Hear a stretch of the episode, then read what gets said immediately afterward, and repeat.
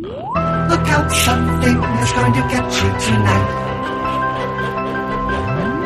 Let's talk about the thing that's going to get you tonight. Welcome to the Happy Harvest Horror Show.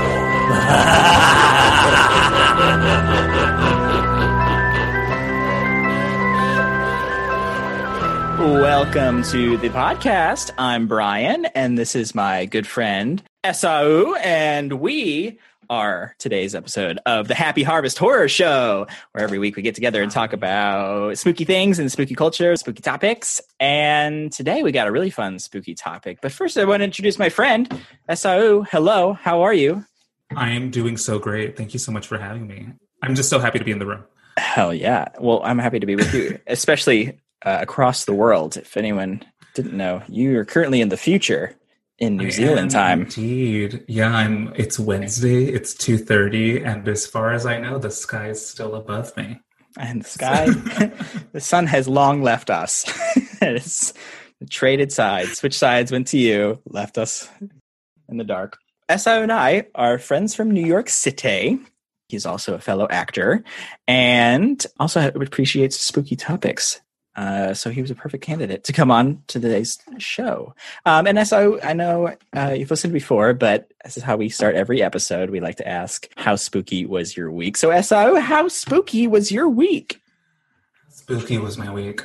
It was relatively spooky, I would say. Um we have been trying to watch more horror films Thank as you. a household. Is that good? Um, That's a good initiative. I support it. we we made a commitment to our Lord um, and to watch more horror films, and that's what we've been doing. Um, we watched His House on Netflix. Yeah. Oh my gosh. our minds. Wonderful. Oh man, I felt like it went totally under the radar last year. Um, I didn't even know about it. Yeah, I saw it on a couple like top 10 lists of 2020 and one night without really thinking much of it because I feel like Netflix original movies are really not many times a hit. so I put it on not middle of the road. Total Exactly. Middle of the road. Yeah. exactly. And I put it on expecting that and I was riveted. Like what a fucking movie. just like a spectacular intersection of uh, horror and uh, like uh, immigration story like which i think is so it's so long overdue like it kind of shocks me that there aren't more films that exist in that in that area Totally. but it really scared me tremendously uh, It's horrifying. Oh man. we keep talking about it and we're just like and that's been the spooky thing that we keep thinking about as we walk our dog and imagine a tsunami taking her from us Oh gosh.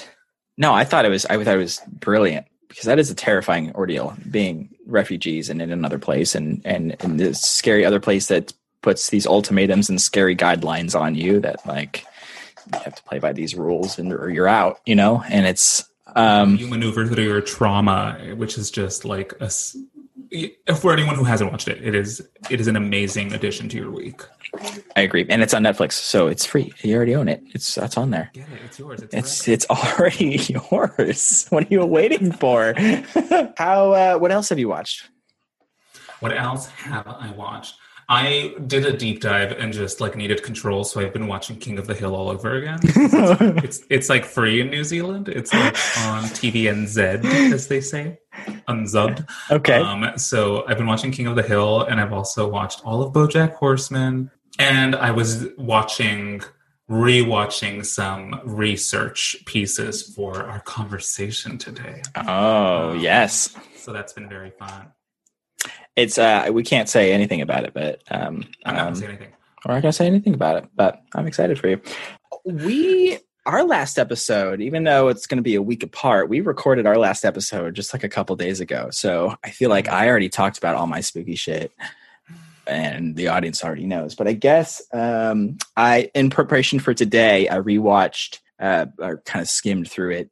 Dario Argento's opera. Have you heard of have you seen this movie? No, I've never seen that. It's, I mean, it's it's one of his, you know, giallo slashers. Um, and I could talk about it later, but it's it's very scary. I mean, the imagery is horrifying. It's you know about like so many of his slashers, a poor young woman is on the run from a leather gloved killer. But this Classic. right, but the imagery in this one is so striking because this killer basically kills off uh, all these people she cares about but while he does it he ties her up and makes her watch and to ensure that she watches he puts these like basically scotch little scotch taped needles under her eyelids so she can't close her eyes or needles will go into her eyes and it's and it's just yeah that just that image of horrified eyes and these you know needles going up um yeah. so I'm, I hope I could give you that gift of that image because it's gonna, it's not chill. gonna- it's in my heart. It's in my heart now. Yeah. oh my god! So yeah, that was the fun little tidbit that I revisited. But other than that, nothing really, nothing too spooky. Uh, I have been reading. I've been rereading Aristotle's Poetics just because I was trying to like like it cool, make dude. sense. like a cool dummy. Um, I was trying to make sense of my feelings about horror. I guess Mhm. like it's one of the things that I really, uh, as a performer, also I think like, oh, what am I?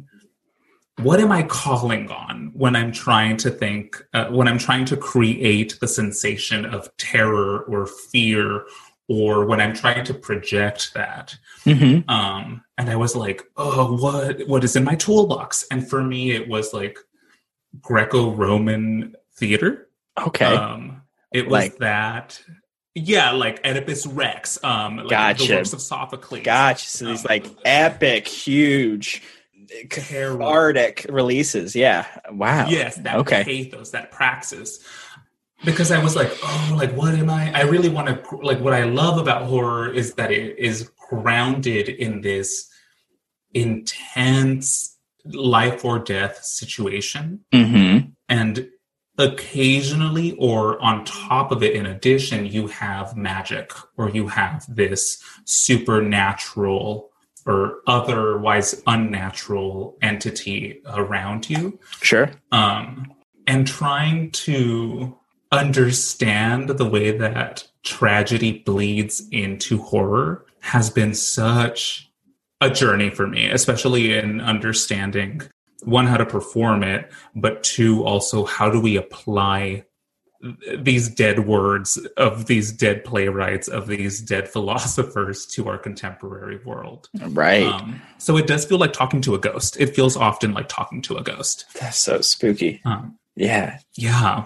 I feel like I've lost the point that I started with, but I'm glad we're here. yeah no have what uh, have there been any lessons that you have learned that you've like hey this is this is a link that i can make to today's contemporary understanding of this or uh, Yes. I think that when we look at when we look at horror, mhm. we have to remember that it is often triggered by these tremendous events of tragedy. Mhm. and tragedy being this like over this all-encompassing moment of loss and this drive this momentum to achieve something whether it's to stop the killer to find the killer to Mhm. kill um, whatever that is there has to be a catharsis it is us throwing our pity and our rage at this vehicle yeah. and and seeing ourselves through it even if it's Right. so abstracted or terrifying or funny or whatever it is that that it creates in us i have found it very very helpful. And it's been a lot it's been a, not even helpful. I think it's been like great food for thought. Yeah. And that's t-h-o-t um, i like what you said though because I, I agree. I think that's there's almost like a a transformation like a reckoning that the that that it explores that may- the, the horror could be a killer. The horror could be long deep family secrets you know dark secret that could be. But Mhm. it is a you know end of the road sort of culmination that erupts you know? The the dynamite at the end of the fuse that blows up that you know that's what's fascinating that that the catharsis is a release from all these things that probably get pent up this fear these i think you're on anxieties, right? This, Yeah, like, right? existential dread. right oh man which really which really there's the horror movies that just kind of leave you with it make me so uneasy you know that like they don't take that catharsis that they just slow burn the whole way and then they just send you home with it i'm like i already had it Mhm. like no, I came here for a release. exactly exactly that's that's fascinating though i feel like uh i saw a production of titus andronicus um i guess it is shakespeare but i it- think it- it greek applies, though. right i just I, I i still think to this day that that is that should be made into like a full-on slasher movie you know and like it is Yes. oh my god that you could have fountains of blood in that thing and should and you should um You should, and there's a really there's a really interesting version. The uh, the Julie Taymor version mhm. Is very interesting and very abstracted and avant garde. But I do believe that we could really bring some of those images to life, and it is such a terrifying story about about animals protecting their kin. Mhm. And Totally, I, totally. I love it. I love it. I love it. And it's all on stage right before your eyes it's not through you can't hide behind a screen to watch it which kind of brings us to our topic of kind of today as today we're talking we're talking opera spooky operas opera. you are you're a fan of opera I am a fan of opera, and I often hear. First, off, let's just start here. Okay. I have no accreditation in opera. I've never studied it. Um, I've never. I haven't. I've. I like. I truly only found opera because of PBS. Like growing up Totally. in the middle of nowhere in Central California, but it was always something that was mocked in my household. It was always something that, like, I knew Wagner, but I knew it through Looney Tunes. You know what I okay mean? sure yeah Um, and that's where it began for me.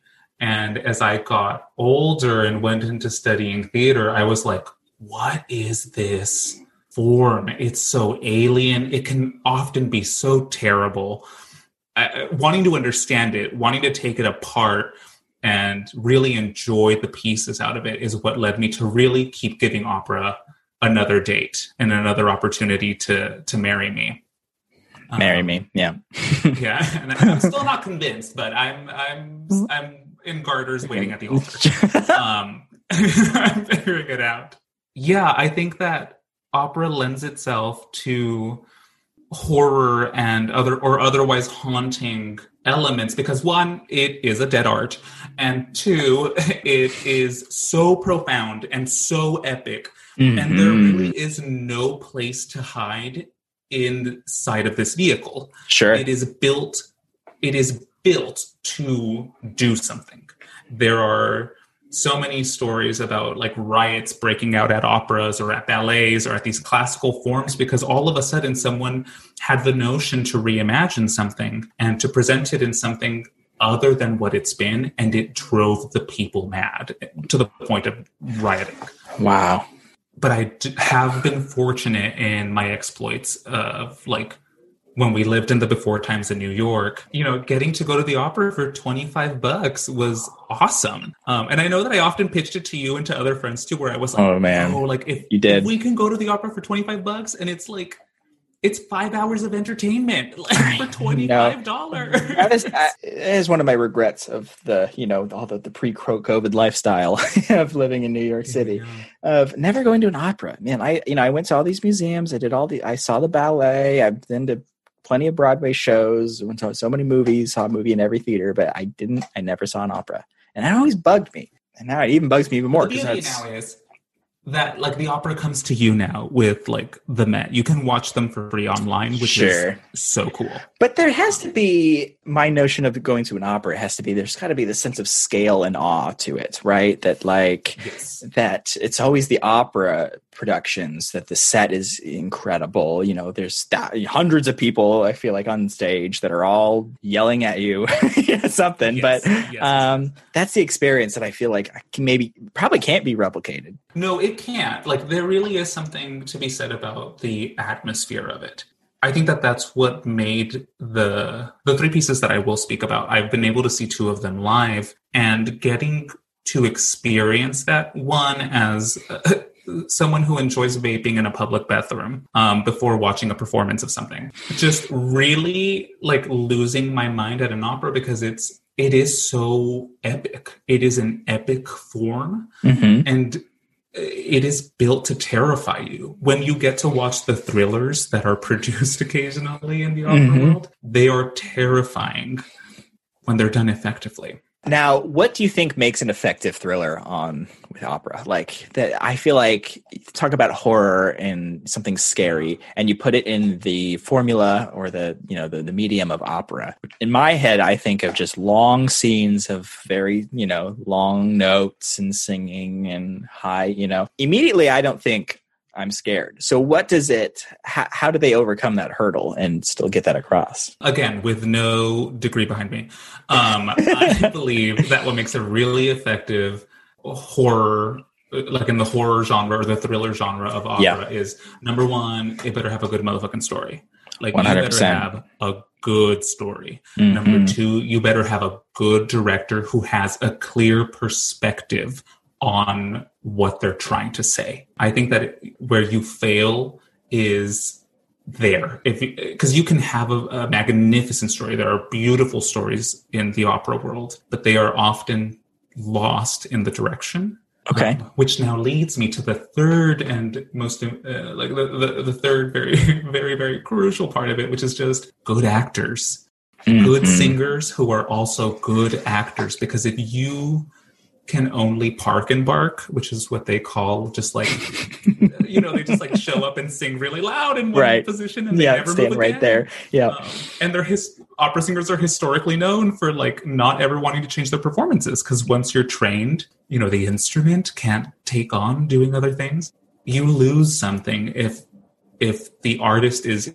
incapable or unwilling to really dig in there and to at times let the voice go Sure. and just use what's in front of you Yeah, that makes sense. That makes a lot of sense. Think about opera singers. My first thing that comes to my head is park and bark, like you said, then just stand Yeah, there. yeah, yeah. But I looked up a few videos going coming into this of like performances of scary, and I, I think it. I mean, as far as I I wasn't scared, but the horror doesn't have to be scary to be horror. Uh, horror can just be the imagery can be there, and I've seen a lot of these things and past performances that are horror, and I think the common thing that I see is just you're right the perform the acting that they have to not just the voice my gosh this has to be literally cataclysmic. This has to be life and death. This the end of the line. I'm giving this leaving it all on the field you know? And that's that's that was exciting to see and just uh, like i said before the scale like there's i saw one uh, i think it was faust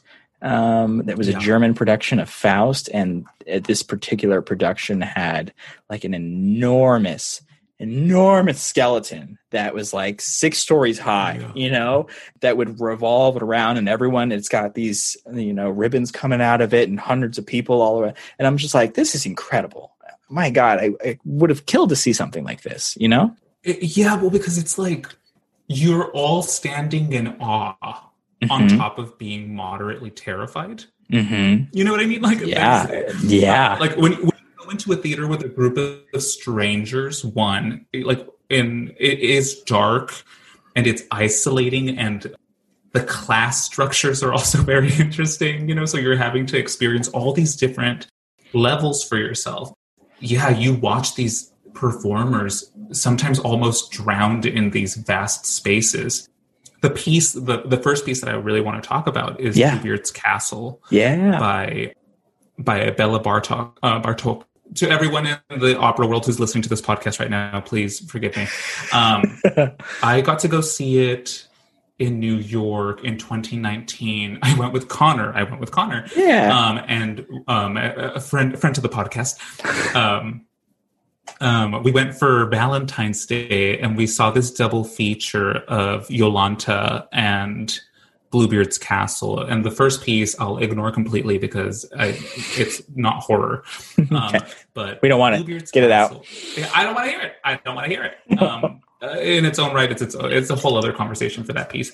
Um, but Mariusz Trelinski did this phenomenal job of directing uh, this otherwise stagnant piece it very often, if you don't know Bluebeard's Castle, it is the story of this man, Bluebeard, um, and his young wife, who comes to to be with him. To she marries him. Um, Mhm. she leaves her family, which is like wealthy and fine, and like her life has always been peaceful and stable. But she has heard all of the rumors that he has had other wives Many other wives. Yeah. missing. Mhm. Many other wives, and they all go missing. And still, she chooses to go with him, and uh, it's often sh- uh, it's often directed as like a long, narrow hallway, and then just seven doors in the background. Which Yeah, that's what I've seen. Yeah. Yeah. and you're just like, oh, okay, but like, there's this other way to really imagine it. And the way that Trelinski did it was one, the opening scene is like a bizarre narration that turns into an actual forest. Like all of a sudden there's a forest manifests before you. And I'm talking like Incredible. Football stadium forest and a car rolls on stage. Like a, a actual like 1980s mm. looking car comes on stage with its lights on and it feels so gritty and dirty and wet and like film noir. It just Yeah, has yeah. that it gives you that feeling of like this car could come off the stage and run me down. Right. And you watch him come in in a trench coat and lead his new wife into his home? And you're watching her unable to see groping through walls to feel her way through the darkness of this home. And it's just in darkness. And of course she's singing this entire time because that's Right, what you have to do. Of course. Yeah. and she's asking you know like why are these walls wet? Why can't i see? Why can't we open doors? And every door that she's opening is another vision to her it's like another it's another step closer that she's getting to this monster Mm-hmm. Mm-hmm. and she is unwilling to leave because she truly believes she can change him or she is willing herself to believe that it's not real Mm-hmm. and it is just it was it was awe inspiring because you watch this woman moving through this beautiful terrifying castle screaming and belting in front of these like piles of knives and these various different forms until she finally tells like she confronts him about like why are there no rumors here why are there no birds like why why can't we hear things here Right. and his words to her are i want you to love me without asking questions oh no. you're, and you're wondering like why is this woman staying here and spoiler alert because that's you should everyone should watch this opera but spoiler alert Mhm. She joins his other wives. She keeps opening all seven doors until she finds the rest of his in this case just dead wives that he's been burying. You watch him burying these wives who all have the same kind of like upper east side blonde bob and she is the final body that he's burying. And i just had never experienced that in an opera before i had never experienced that kind of fear and i'd never been turned on like that at an opera either. Okay. it was so sensual the way that she you know like the way that she is exper- it was very like there's this section where she's blindfolded and just in a cage singing Mm-hmm. And i know i'm all over the place right now. I'm so sorry. Everyone's gonna have to figure this out for themselves as they go back to No, this I, I'm riveted. But- Just yeah, keep going.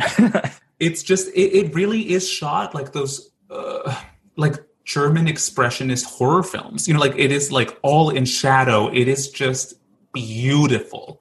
And when uh, the actress um, the, the opera singer the opera singer that embodied judith Nadja Mik- Michael when they asked her about it she said that she didn't necessarily see her as this victimized woman Mhm. she chose not to see her that way. She chose to see her as a woman confronting her own demons. It is Yeah. a woman literally going and following behind this man and choosing to love him because she can change him. It's her and her own internal demons and her own devils that she really is trying to get under control.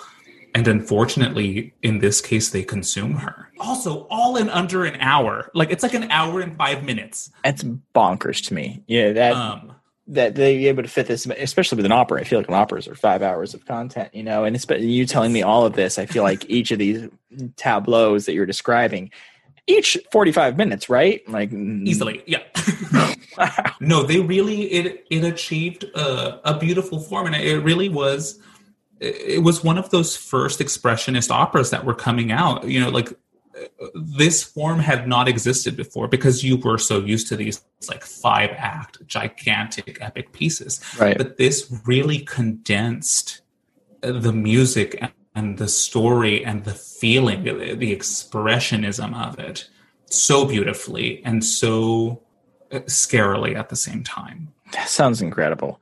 Just that sense of awe. I, I think of other stories that would really benefit from that, and I'm trying. And I think Bluebeard's Castle, 100. percent I mean, any you know classic Universal monster. When you're in this castle, you're in this giant chasm of mystery. Would be really fucking cool to see. I'm sure it's been done, that I, but I'm just so disconnected from this medium. But I also think about like other than on page, Lovecraft is very hard to reproduce with the whole cosmic horror because it's all in your head. It's like you can't even fathom how small you are in this world, you know. But I can when I'm reading his stories because it's all mental anguish and, and paranoia and breakdowns. But in film, it's like, well, I can't really comprehend the scale of that because it just looks like pretty imagery. I wonder if in an opera, you know, if like getting like the Call of Cthulhu or something like, you're like an opera of at the Mountains of Madness or something like this could be incredible. Uh, well i think that that's where opera succeeds is is in its scale because of its lack of intimacy it must create other vehicles that emulate it or represent it. Sure. and there are just beautiful there are beautiful productions where you're like how did you create uh, a pack of birds that are attacking a kingdom right now? There's a really great production which isn't horror but it is a clusterfuck of like beautiful atonal music. And philip glass's akhenaten is spectacular and abstract and weird.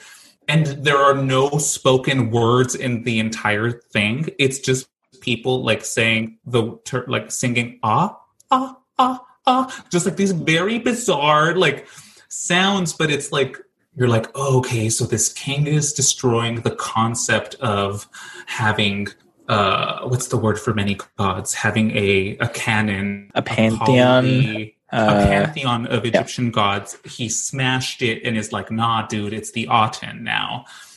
And it's like him descending a gigantic staircase wearing a robe made of baby doll heads.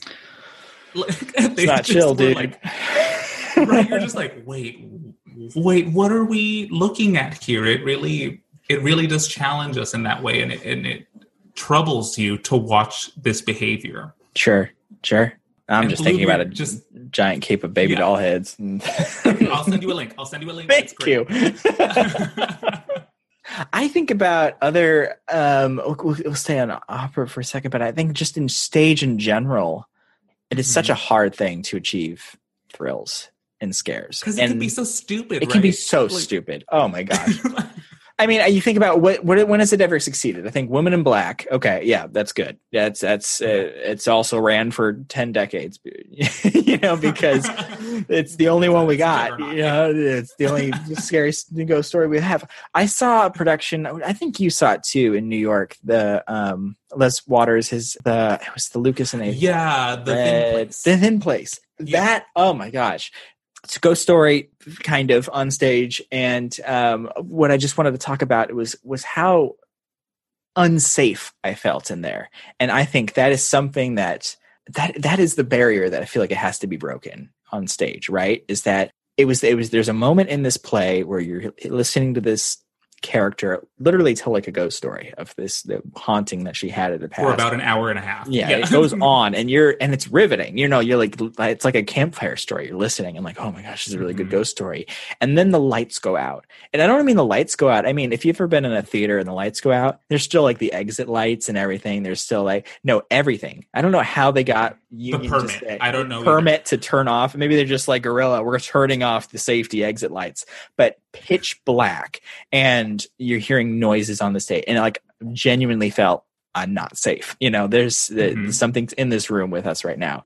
It it wasn't even a play that was like advertising itself as horror. It was just a play that had this like terrifying moment in it.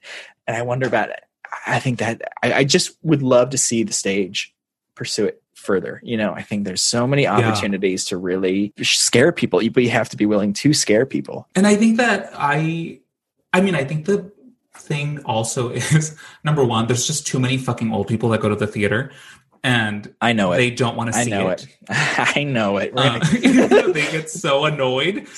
There, did you watch the production of 1984 i that was in New York? i sure did where like it's it's not horror, but it it, was. yeah there's a It was also, torture like- scene in it yeah It was like traumatizing to watch that scene. And there, I remember when during that sequence because they turned the lights on, and it's very like you as the audience, you're a part of this. Like you Exactly. are so, you, like are watching torture. And I thought like, okay, like I know these mediums. I like I I read Aristotle's Poetics for God's sake. You know what I mean? Like, I understand. What really threw me the most was watching audience members get up and start screaming, "It's not real." That was crazy to me. I was like, "Oh, we have." Arrived at the thin place. The veil has been drawn here, and we are so uncomfortable that you have to start screaming, This isn't real we have to shut it off so that yeah you can so that you can keep enjoying this experience or or sitting Mhm. through this experience at the very least Yeah, I guess. Yeah, I wonder. I think you're maybe hitting on something there that like we can. It's it's safe to enjoy. You know, going to you know a horror movie because you're, it's on a screen. You know, there is a there's a clear barrier between you and everything Yes. that's happening. You know, it's the next step is people that go to haunted houses. You know, but that's you know what you want and you want that next step. But people going to plays don't necessarily and they maybe aren't want that you know want that. Yeah, they they want that that line because I've seen some really cool. You know, I've been to some haunts that which is interactive theater in a way that that unparalleled like feelings of like shock and and awe that I've never seen on stage. I've seen great performances, but I feel like we could really.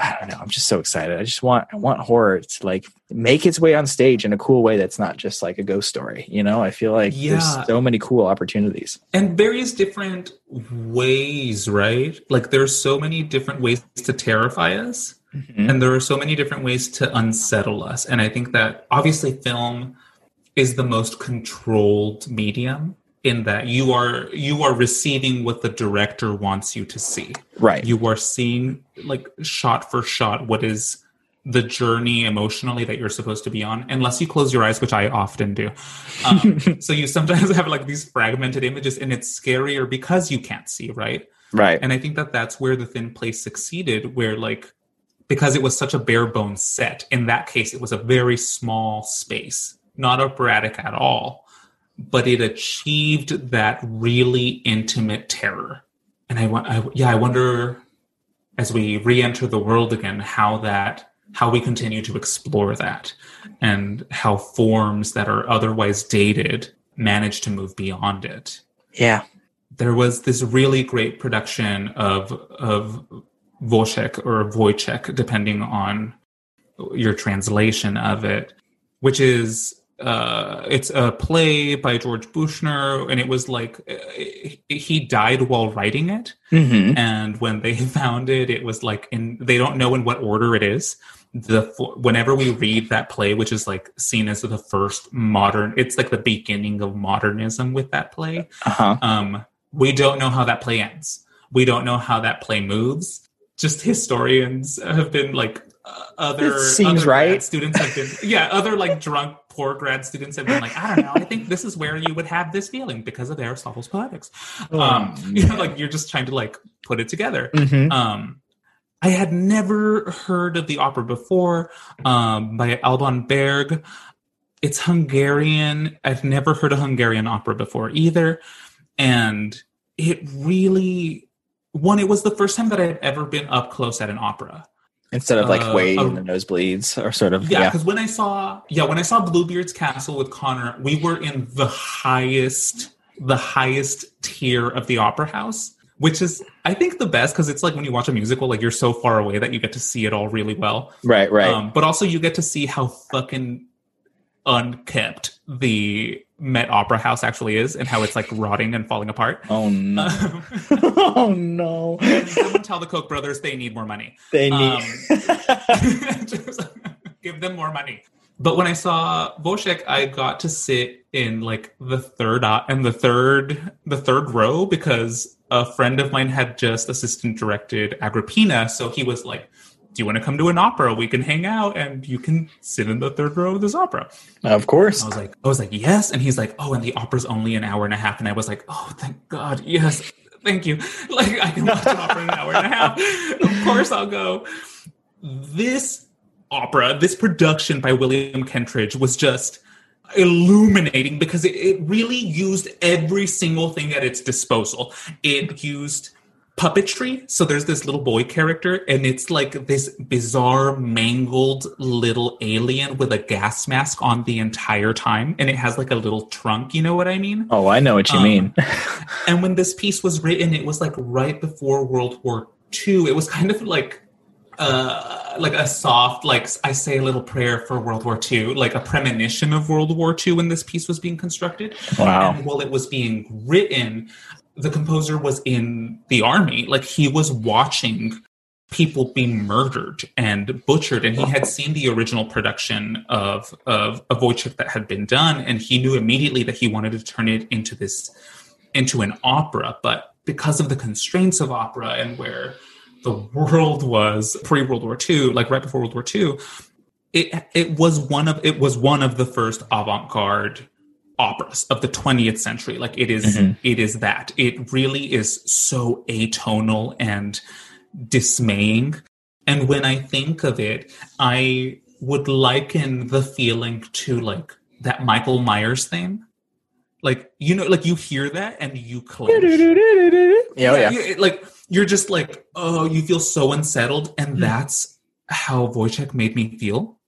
There's no clear line ever, although there are very specific like leitmotifs for people. So you're like, this is the theme for the doctor, this is the theme for his wife, this is the theme for the soldiers. Right. You never feel settled or like you know what will happen. A really fast, really watered down Wozzeck situation, like what the story's about. Yeah, yeah, please. Um, yeah, you have this soldier, right? You have Wozzeck, Right. like this soldier. He has a wife and a child. His wife is a prostitute.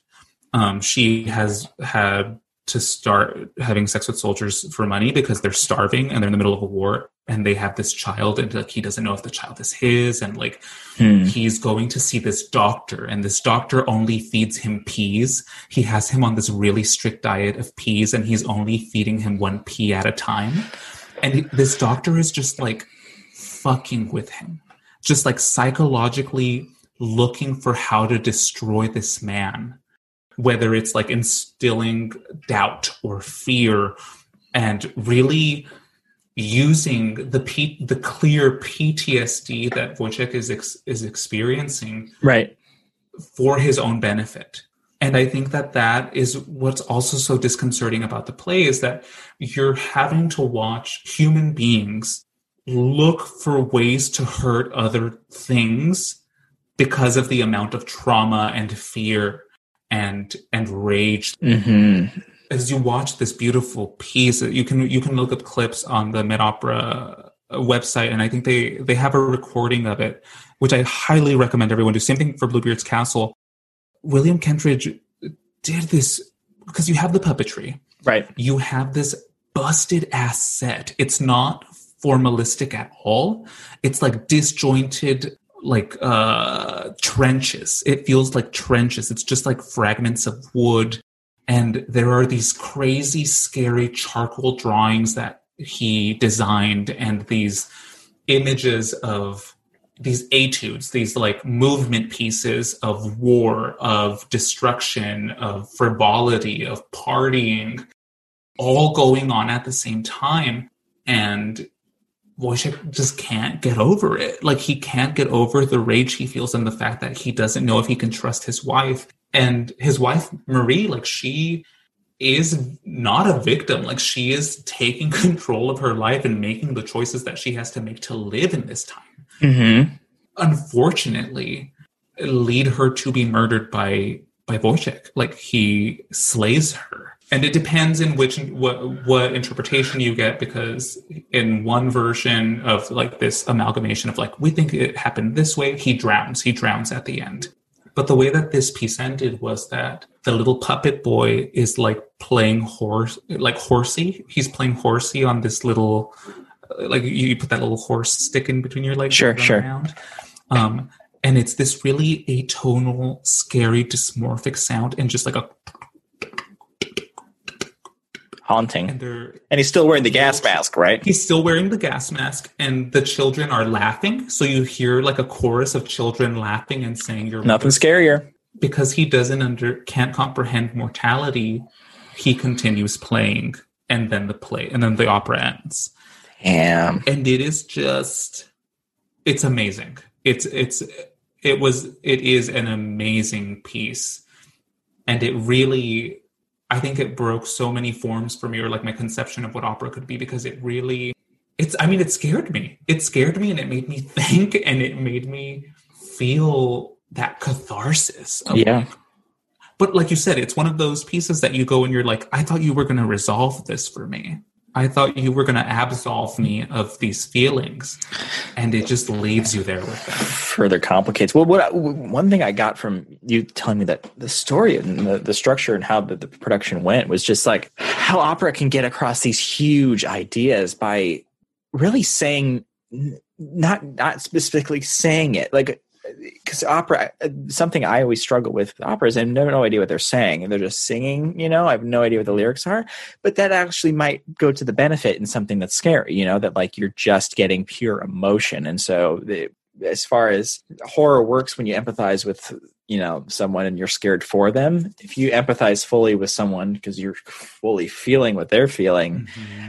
I can see that the the sense of fear and heightened is heightened by that. Just thinking about all the different ways that that can work in different things. It's fucking cool. I want to see an opera now. i will find that link because i do think it's it's right up your alley I Okay. think it's right up a lot of people's alleys. If we can, if we can watch foreign horror films, if we can watch these Aura. with- Yeah, we can yeah. watch. We can watch an hour and a half of an opera. You know And what I mean? we should be watching foreign horror films too, because oh my god, there's some scary ones out there. So good.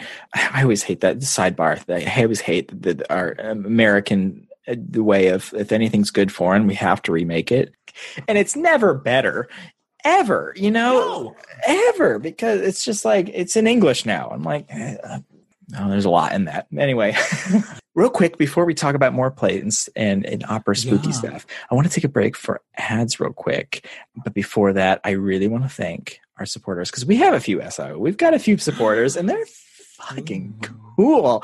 Uh, we've got Julia, Jody, Erica, Erica, Wendy, Jennifer, Jody, Morgan, and Aaron. Thank you very, very, very, very much. Aaron was on last week's episode. We talked about Batman. Aaron is a cool dude. And just like this whole coven of supporters. So if you want to be a supporter to our podcast, please do. You can go to anchor.fm slash HHHS slash support and you can join and, and throw all your spare change at us or however much, however little. But if you don't want to do that, that's cool. You can leave us a review on iTunes or Spotify. Do they ads on Spotify? Do they have reviews on Spotify? They have to, right? I don't know. They must. They must. this point. Yeah, You can review us and uh, let let us know what you think because we love feedback. We love how you know hearing how we could uh, improve. And uh, if you got any friends, any spooky friends like my SO, you're my SO. any other spooky friends that would would love this podcast, let them know because uh, I want to grow this family. So anyway, yeah, let's take a quick moment and we're gonna come right back with SAU for more spooky operas. Dun dun dun. When you need mealtime inspiration, it's worth shopping Kroger, where you'll find over 30,000 mouthwatering choices that excite your inner foodie. And no matter what tasty choice you make, you'll enjoy our everyday low prices, plus extra ways to save, like digital coupons worth over $600 each week. You can also save up to $1 off per gallon at the pump with fuel points. More savings and more inspiring flavors make shopping Kroger worth it every time. Kroger, fresh for everyone. Fuel restrictions apply. And we're back. Hello. Hi. We are back talking more spooky operas, and it's kind of turning into just a spooky stage shows too at this point. You know, At this point, yeah, we're we're really towing the line here. I'm okay with that. That's fine. And also on this break, I can confirm I looked up pictures of this production of uh, the crude uh, gas masks and the kids and the Bluebeard's castle. Fucking scary. I think that's all it takes. Just put uh, like a crude gas mask on anything. Terrified. Uh, terrifying. Made me think of um, the orphanage. Um, we mentioned that, talked about that. Mhm. Oh, what a good movie! Love the orphanage and Devil's Backbone.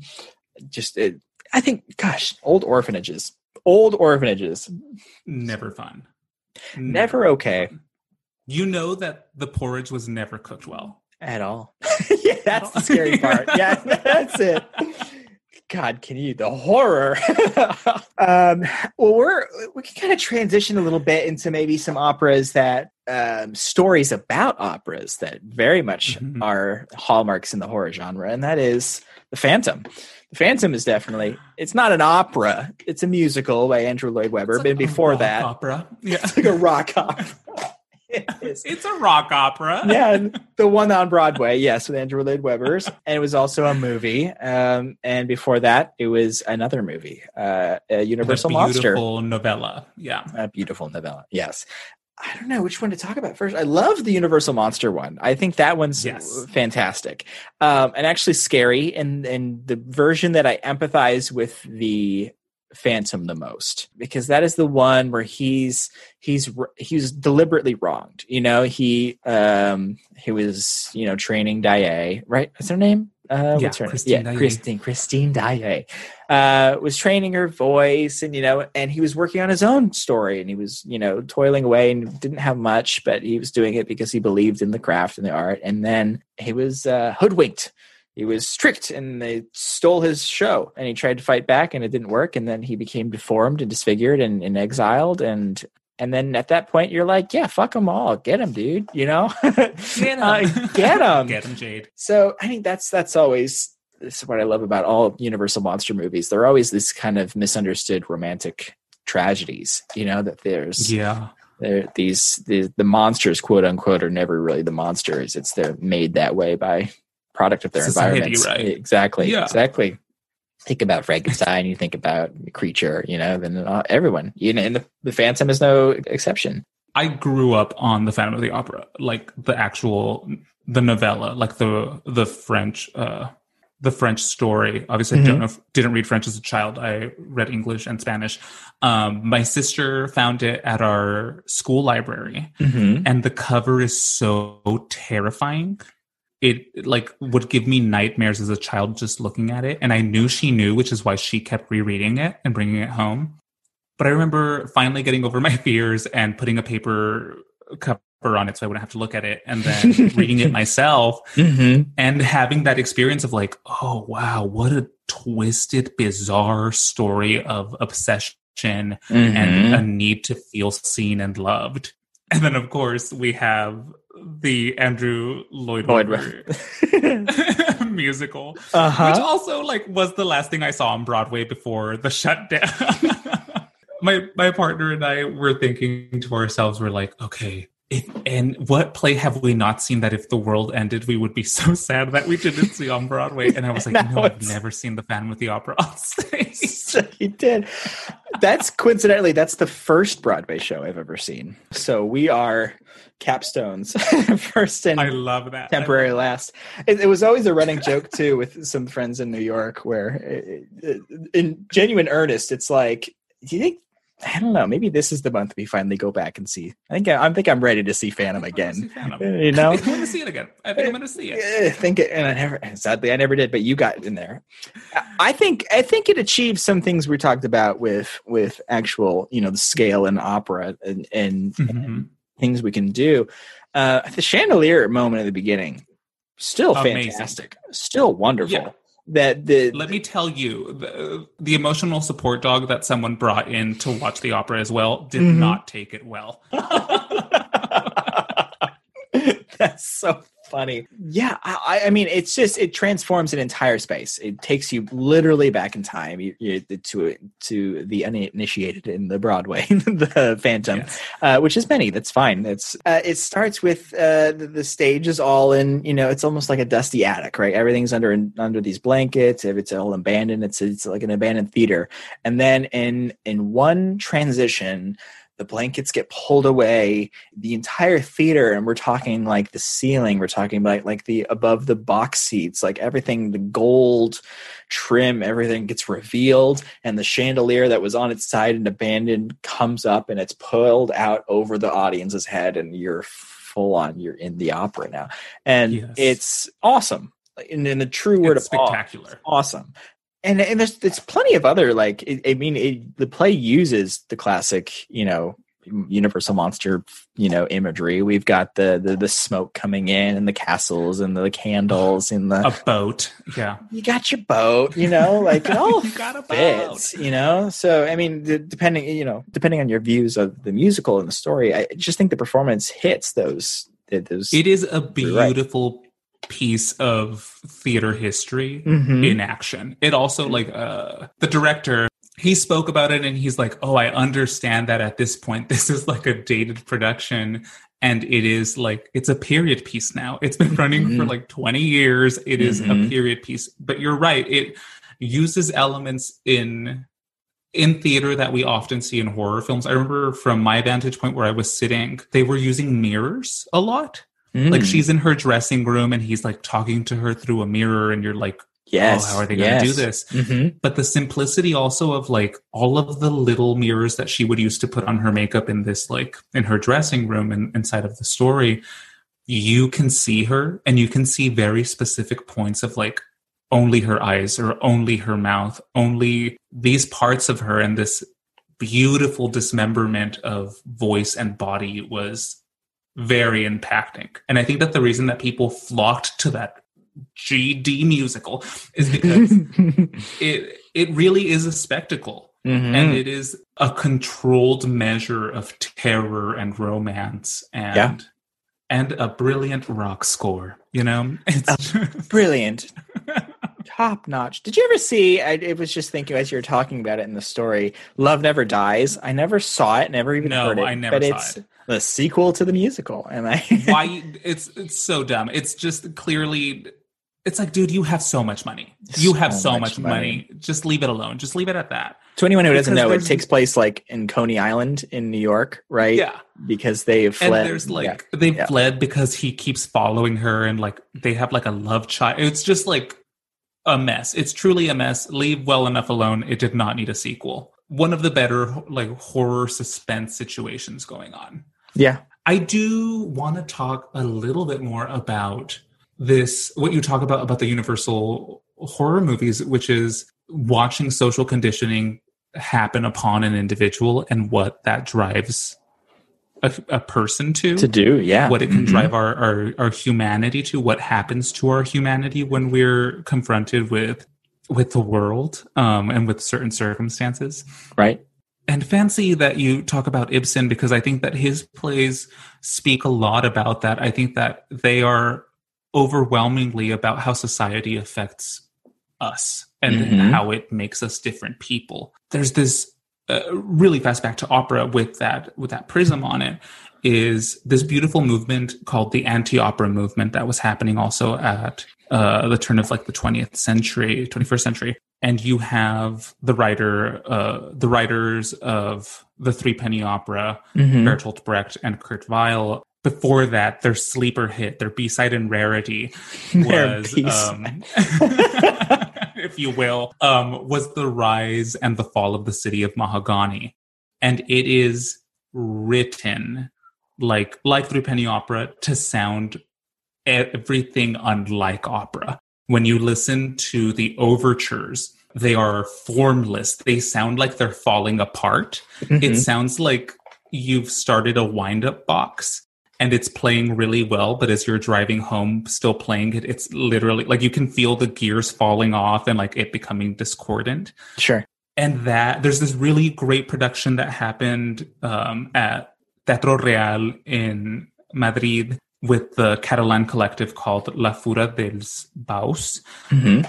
It's amazing. It's this uh, really fast uh, what the story's about. These three fugitives are fleeing from the government, Mhm. knowing that they're going to be tried for larceny and thievery and murdering. So they decide, let's build a city. Let's build a city right here. And it's going to be like a web, and we're going to catch all the people's money. Because, like, uh, one of my favorite quotes is it's easier to get gold out of men than it is out of rivers like you can just if you present them with something they will give it to you Mhm. so you immediately are provided with what the characters want, which is to be wealthy. You have the the person who's buying. So you Mhm. have these like uh, these loggers coming down from Alaska to like want to purchase whiskey and they want to buy bread and they want to eat all the time. Mhm. Um, and then you see what they're going to be sold, which is in this iteration, refugees. Like they're being sold prostitutes, men and women. They are being sold this product. But the problem is that they're not consuming enough. Mhm. So they keep driving prices down. So there's this economic disturbance, and it's getting to a point where they just cannot sustain this horror filled world of decadence Mhm. so they start turning on each other like, okay, well, obviously we need to murder one of these. We need to try someone so that we can create order. We have to create order by creating chaos. Sure. Um, Naturally. But luckily, a type, a natural disaster sweeps through the nation, nearly killing everyone, but unifying them again enough to devolve back into these atrocious behaviors. Smash cut. Um, you know, like Jimmy McIntyre is like not happy about how it's going on. He starts boxing to make ends meet because he needs to survive and wants to keep up this affair that he's been having with this with this woman who he's he believes he's in love with Mhm. but to her it's it's commerce. To her it's like she's like no i you are paying me. This i am a business entity. Mhm. and it ends with him being tried by the state and murdered in front of the people. Like there is a public execution of this man and it is a rallying cry. When it was written it was a rallying cry for what was going on right before world war ii Mhm. it was again you see that era of like really bizarre atonal avant-garde operas coming out anti-operas coming out really attempting to talk about social discourse and about the fears that we have about where we'll end up if we lose our humanity Mhm. Oh, and the set is enormous. It all takes place on a landfill. Everyone's emerging from garbage. Uh, people are eating out of these buffet lines that are all like troughs. It's this bizarre, beautifully dystopian piece of. I mean, saying horror is like using that term very loosely, but it is very horrific to watch what happens to us as human beings in this piece Yeah. And i think that it's one of those evolutions it really it reminds me a lot of uh parasite Oh yeah. We I- just talked about that a couple weeks ago. Yeah. it's like here are these social caste systems and what they will drive you to mm-hmm.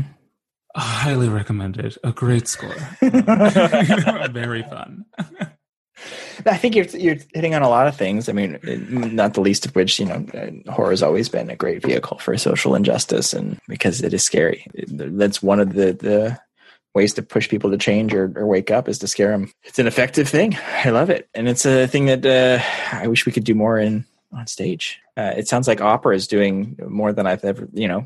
I, I've been waiting for it to do it on stage, and I've just been looking at the wrong places. You know, it sounds like sounds like opera's been doing it a lot more than theater. Because theater, I think of Phantom for the Universal monster, you know, version of Mhm. uh, quote unquote horror. We got, you know, Sweeney Todd is, you know, it's a slasher. You know, it's fun. Yeah. We got Woman in Black. We got the Thin in Place we just talked about, and like that.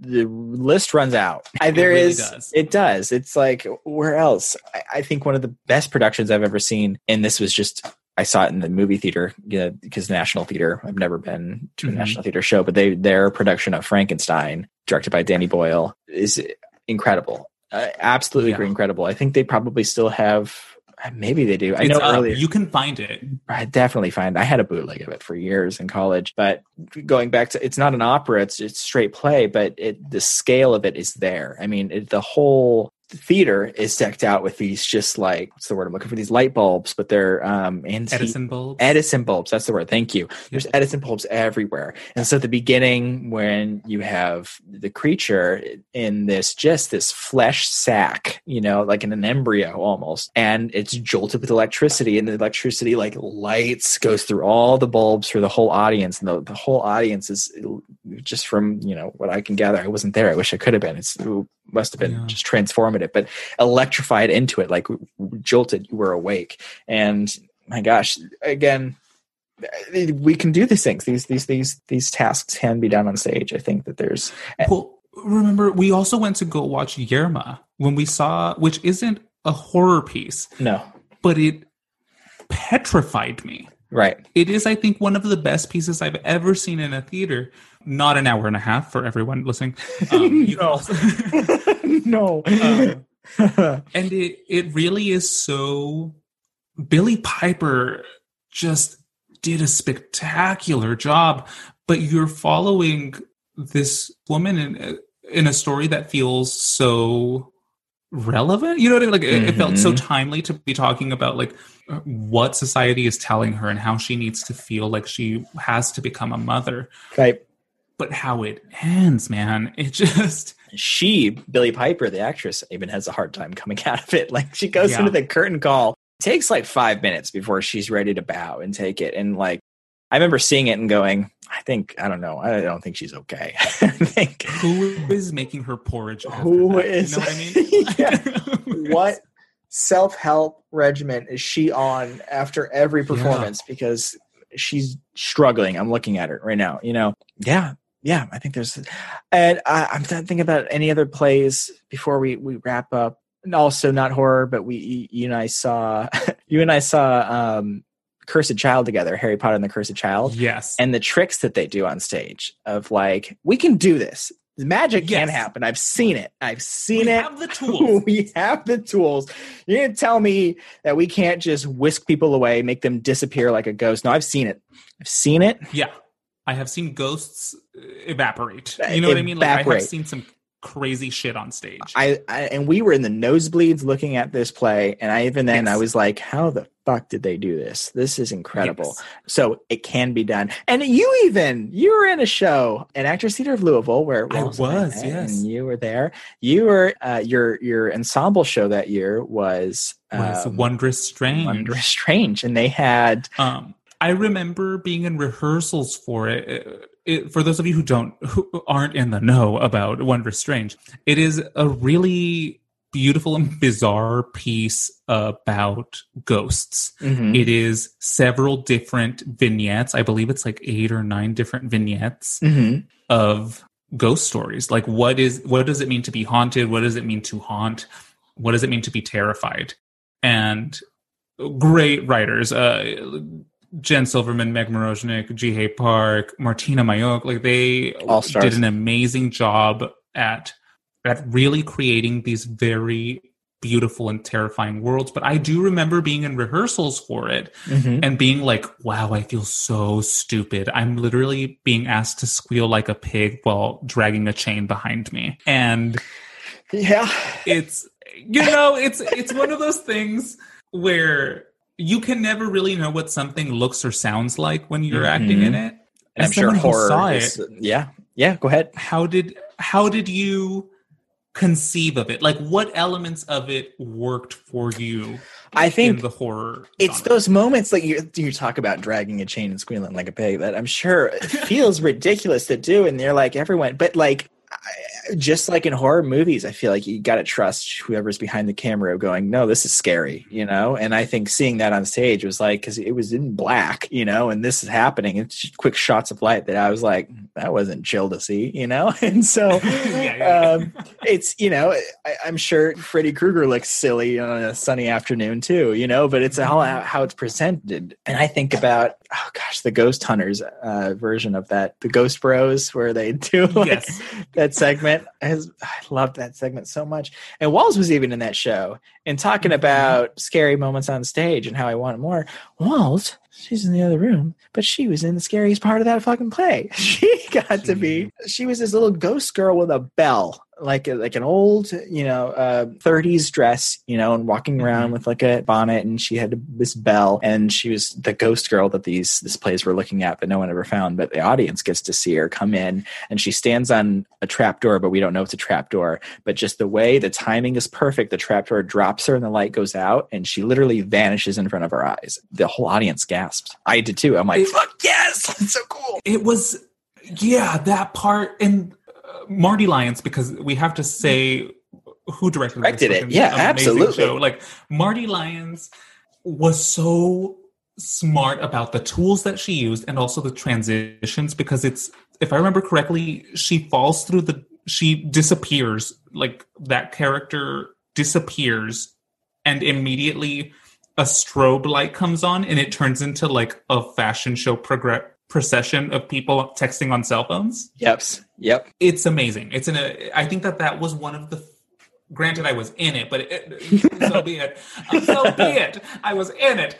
But that was one of those moments where i was like oh this feels like an effective piece of theater. Mm-hmm. it has motivated and elicited these responses from people. But to our point i think about i think about the the market. I think about like who would purchase this and who would receive this the best. And Yeah. to me it was fucking opening night with those kids. They would Yep, bring in uh, college days when they had college days. Like Mhm. that group was hungry for ate that it. kind ate of it theater. up. Hmm but if you And- want if you want more you know young seats butts in those seats we need more of that you know like the, Yes. at, at this theater that we we both mutually were at dracula is a every year they they get school kids Mm-hmm. in there they go wild they love this shit it's the play it's it's Dracula on stage, and there's some really fun pyrotechnics and all that. But there's, you know, it's Mhm. nothing largely special about it. But the kids love it because it's, you know, I'm getting to see something thrilling on stage and then and then the, you know that's it then i feel like that that probably that, that search gets pretty um disheartening for many people who would be into stage shows that are like oh that's i saw something really cool as a kid but it, turn, it turns out that was the only thing like it ever that you know it. that was it and that no was more. it that was no more I remember uh, I, I was lucky enough to understudy a show in Chicago, um, Feathers and Mhm. Teeth, uh, written by Charise Castro Smith. And that play, I think the play is so good. It's this creature feature, you know, thriller that on stage, it's funny, it's scary. And, uh, you know, I was just an understudy I, and I didn't sign any NDA. So I can say, I, I think that through the tech process, it like really got kind of watered down and that I, sucked, you know, because I feel like, oh my gosh, this show is this is exciting, you know, that we got this creature fucking feature going on stage, and through the the the, the two weeks of previews and uh, the influences of higher ups that thought, you know, large older audiences wouldn't get it or they would be too scary or it needed to sell differently. All those voices were taken to account, and then at the end, when it opened, it was not scary, you know. I that and that was such a bummer. That sucked, but it's like why make why would you make me a lukewarm cup of coffee Yeah, hundred percent, and uh, it's a shame because it, that could have been. We could have filled that seat every night. You know, Uh, the word Yeah. travels in Chicago theater of like, oh yeah, there's this like fucking monster show here. There's kitchen sink Let's monster show. it. Let's go watch it. Yeah. Because if you're making a kitchen sink monster show, you're not making it for older audiences. Like, uh, the why even put it in the fucking program if you're not gonna like lean into it? You know what I mean? Oh, no, you got to get on Tinder and build a profile for it and let the college kids have at it. gotta let the college kids have it. on this conversation of audiences, right? It's that like as the as people who went to school and were trained in the, for theater, we are brought up like we are milk fed ghost stories. We are milk fed like Macbeth, Hamlet, Titus Andronicus, All of it. uh, uh, Like- these bloody revenge stories, you know? Right. like Mhm. the Lear, like carrying in Cordelia's body. Like you have these these beautiful and tragic and epic pieces of theater, Mhm. and like that old people can gobble up. like they're cool with that because uh, there's enough of a safety blanket. You know what I mean? The language is weird. It's like, why not allow us that now more openly? Like, how do we give each other that experience? And I, I do hope it changes as we Me as we too. venture forward. Because this is a cool, this is cool uh, medium. Stage productions. We got to support these arts because my gosh, there's uh, if you've never seen a really special play, I um, or musical or anything, I think it's it's unrivaled. You can't. It's like seeing a, some your favorite musician live. You know, it's like seeing it in person is a fundamentally different experience than watching like it at home. You know. You know the first time that you watched Chucky, right? Like you know the first time that you saw Child's Yeah, Play. yeah, it was. Uh, yeah, it was my cousins that showed me Child's Play two uh, when I was far too young. Never forget it. But you have that but you have that intimate knowledge of like I know what this ha- when this happened, how this happened, what I ate that day. Exactly. Like you have I know all of it. And when you go see a piece of theater or uh, an opera piece or something that a live art that terrifies you like that, it almost like the experience feels doubled because it is so private even like we Mhm. talk about this now and like if people wanted to see clips from wondrous strange they don't exist it's gone. like it is such an ephemeral piece that like only the people that saw it or worked on it can talk about it Mhm. and there's something so beautifully haunting about that in itself Yeah. and yeah I mean, love theaters are literally haunted houses. Listen, Yes, you know, yes. it is. It is. It is a place full of ghosts of shows past, of performances past, of audiences past that all went through shit. And those uh, profound experiences, like they have to, they have to stay. You know, that's why I think theaters are the spookiest places at night. You know, like oh man, what these Mhm. walls have seen. But i need to get out of here yeah get out of here. But this this has been super fun. So I hate to cut it cut a little short, but man, we got we got we got uh, you got me wanting to see theater again. Um, so everybody, Yeah. take your vaccine real quick. and Let's get back take to it real quick take it real quick and get that second one too. And then we'll all get theater again, and we can start making this stuff and going out and sitting in audiences again. Mm, that sounds so good. Ryan, can we are we we're gonna we're of course doing the final thing that we have to do here, right? What was the final thing we have to do here? We have to bring on the ghost light. oh no. No. Oh, it's a tradition in theater. At the end of the night, you leave a ghost light on, so there's light on stage. And is that is there more? There's probably ghost stories behind it too, right? It's I more than like I just just safety. heard something about it and have completely blocked it out. It's like, Everyone's you got- can't leave ghosts alone can't. in the theater. So you leave one like stage light on in the stage, so at the the, the theater's never dark. There's stories there, I'm sure. I'm, I'm I think I'm giving the most like unromantic version of it. but This is this is for the listener now. You have to do the homework. You have to do the homework. Go go look up the ghost light in theater. But or to all the theater kids out there listening, hey, what's up? Correct Um, us. tell us what we did wrong. So thank you, SO, for coming on. And if you guys have any opera experiences or stage experiences with spooky, you know, moments, let us know. Hit us up at Happy Harvest Horror Show at gmail.com or look us up on Happy Harvest Horror Show at Instagram. We'd love to hear from you and we'd love to keep this conversation going. Cause listen, we, we've been talking for like over an hour and I could go on all night. This is this is exciting. It's fun. So thank you so much for joining me from New Zealand, literally across the planet. And we'll get Thank you so much for having me. Yeah, if there's ever any more production or stage stuff we have to talk about, we're gonna get you back. you know, we got it. Perfect. Perfect. All right. Thank you so much. All right. See y'all next time. Bye. Bye.